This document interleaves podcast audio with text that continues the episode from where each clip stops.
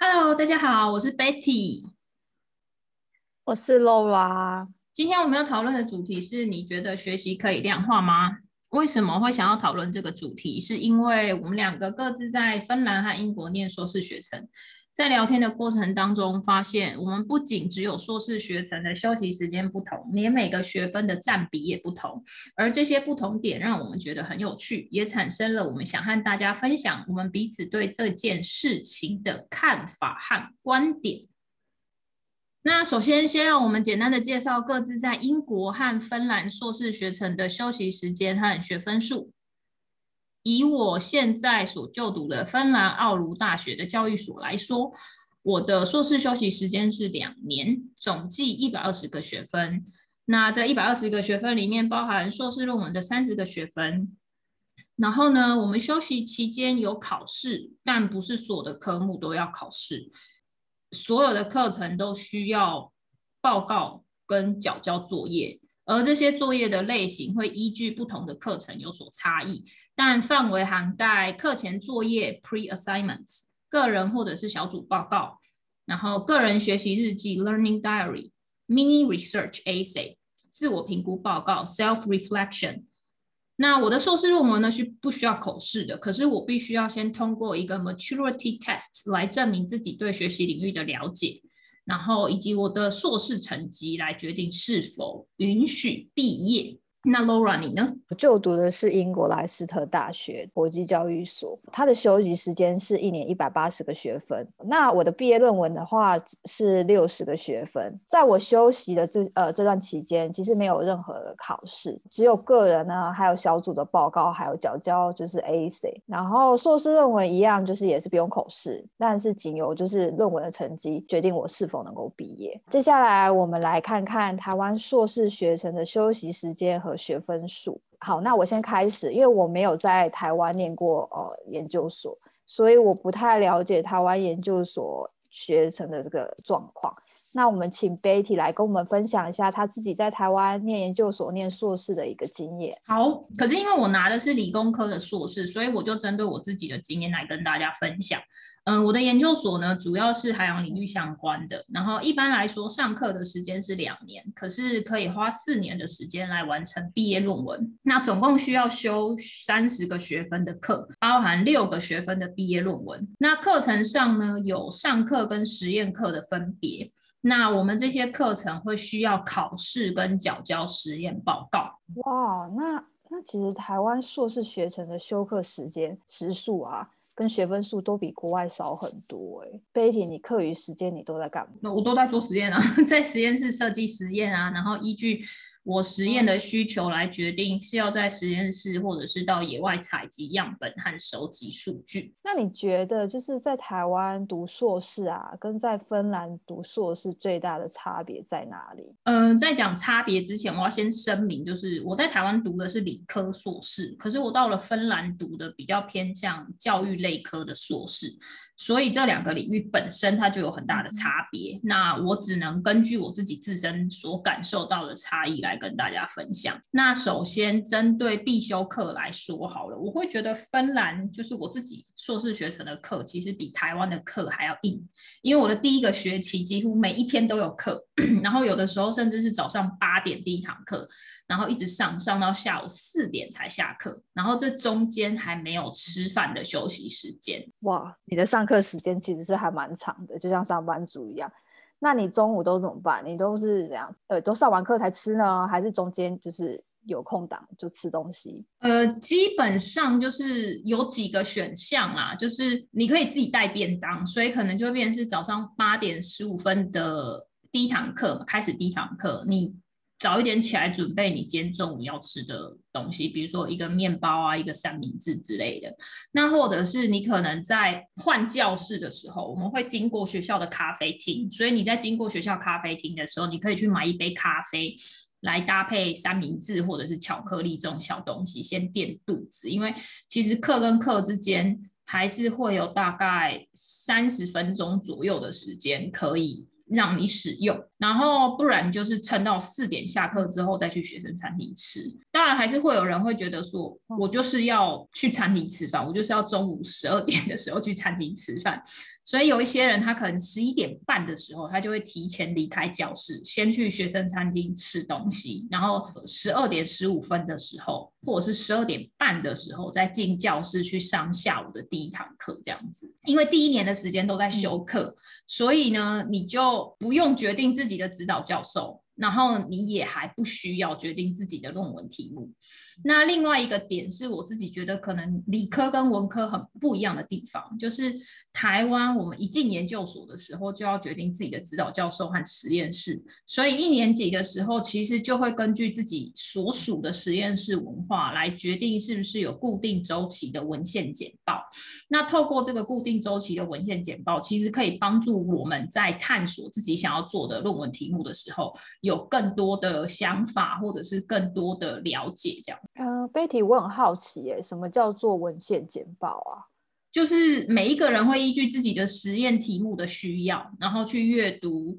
属于你这个题目的 paper，然后我们要做的事情就是把你所我们所阅读的这些 paper 以简报的方式报告给实验室的所有人听，包含学长姐啊、学弟妹啊，甚还有你的指导教授。那我们在报告的过程当中，就是不光是呈现这篇 paper 所表达的内容，我们还要告诉指导教授，或者是告诉在场的各位，就是为什么我觉得这篇报告对我的研究有所帮助，这样子。嗯，好，这样我了解。那 Betty，虽然就是领域不同啊，就是你之前在呃台湾跟现在在芬兰的，就是念的领域不同，但因为你同时经过就是国内跟国外硕士学程的洗礼。那你对于国内跟国外硕士学程的这个学分数差异这么大，你有什么样的看法？其实这一点是我觉得很有趣的地方啊，因为我在还没有去芬兰念书的时候啊，我都会觉得，哎，在台湾读大学跟读硕士的经验，就我自己就就读的那一所大学来讲，就是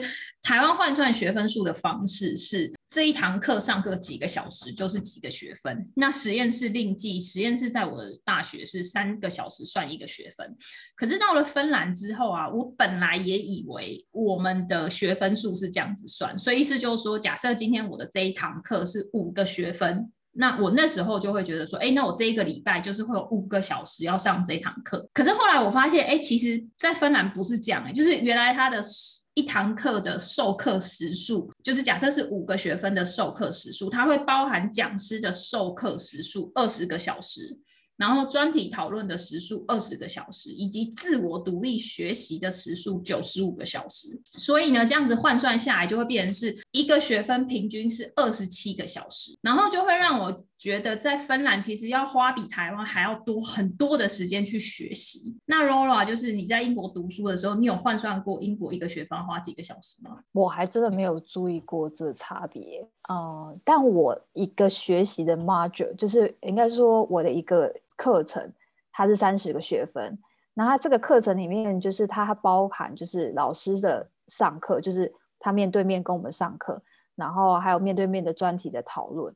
跟 workshop 就是工作坊，呃，所以一个 module 共计大概是三十个小时，还有加上一小一小时的学生辅导时间，以及一百九十四个小时的自我独立学习，这样平均下来一个学分大概是七点五个小时。所以原来我在就是英国的学程，一个学分是需要花到。啊，七点五个小时去完成的，还蛮有趣的。所以原来在国外，老师的上课时数不能直接代表学分数，还要包括学生课外的独立学习时间。而这个学生自我独立学习的时间，还会因为国家不同而有所不同。意思就是说，这两个国家觉得，只要学生花了这么多的学习时数，就可以代表学生已经学习到这堂课老师所想要传达的课程内容吗？嗯，对于我来说。其实老师的上课时间其实是很有限，学生有做上课前的预习，那学生在上课的过程中就可以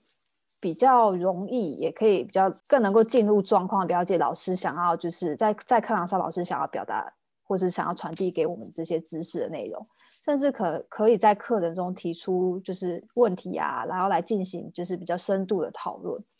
啊。如果我自己就是对。这个课程内容很有兴趣啊，下课我也可以就是自己在在念，就是或者是在进行更进一步的一个研究。而这些就是课前课后的学习，其实取决于学生的自己学习的心态。所以像这样的预习就会算在学生自我独立学习的个时间里面。在台湾来说，虽然我们也有就是所谓的呃课前课后的预习啊跟复习，但我觉得台湾学生其实在嗯这样的学习方式是比较被动的。嗯，可是，在国外呢，因为老师在上课的时候，就是在进入课程前，他其实就会针对他所提供。的这些课前的课前预习啊，跟课后复习的教材做提问或讨论，所以学生就必须在课余时间，就是课前或者课后完成这些作业。就是我们要先去读这些呃所谓的教材，不然其实我们在上课的时候。说无法跟老师就是讨论这些东西，也没有办法跟老师跟上老师的授课进度外，我觉得对于自己的学习的效果也是会就是有大打折扣。嗯，这一点我蛮认同的。尤其我念的是教育啊，所以其实我的硕士学程需要很大量的阅读参考资料。然后在上课前，老师会给我们要阅读的参考资料。基本上我们在上一堂课的时候，就是你上那个那一堂课的网站修课网站，老师就会把我们这一堂课所要阅读的参考资料全部都列在网站上，所以你就会知道，就是总共有多少份资料是我们要阅读的。那因为资料很多，所以我们就可以先选择自己有兴趣要阅读的资料。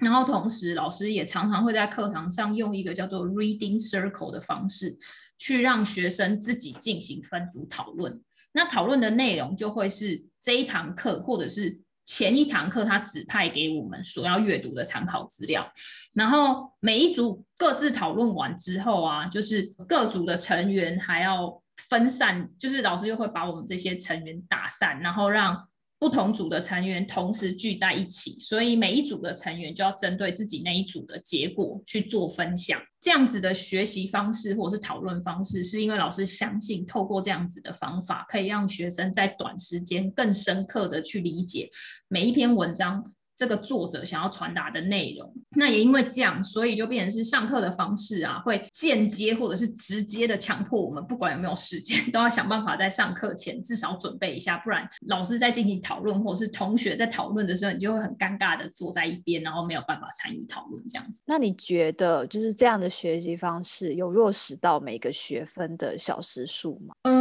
我觉得以知识层面来说，感觉这样子的学习方式是可以强迫学生在短时间大量阅读这个学程所需要具备的理论基础或者是先辈知识，可是有没有落实到每个学分的小时数？比如说，假设今天这堂课五个学分，我要有九十五个小时的独立学习时间好了。可是每一个人在进行英文阅读还有理解文意的这个状况会不一样。呃，可能这个人读这篇文章，他只需要花一个小时。但也许我因为理解还有认知或者是背景的关系，所以我也许需要花三个小时，所以在小时数上面就会有个人上的差异。那每一个人觉得，哎，我花了这么多时间学习，可是最后好像就只是着重在，哎，讨论想法啊，或者是提出自己的观点啊，然后却忽略了实际应用的重要性。所以就我个人来讲，我会觉得，嗯。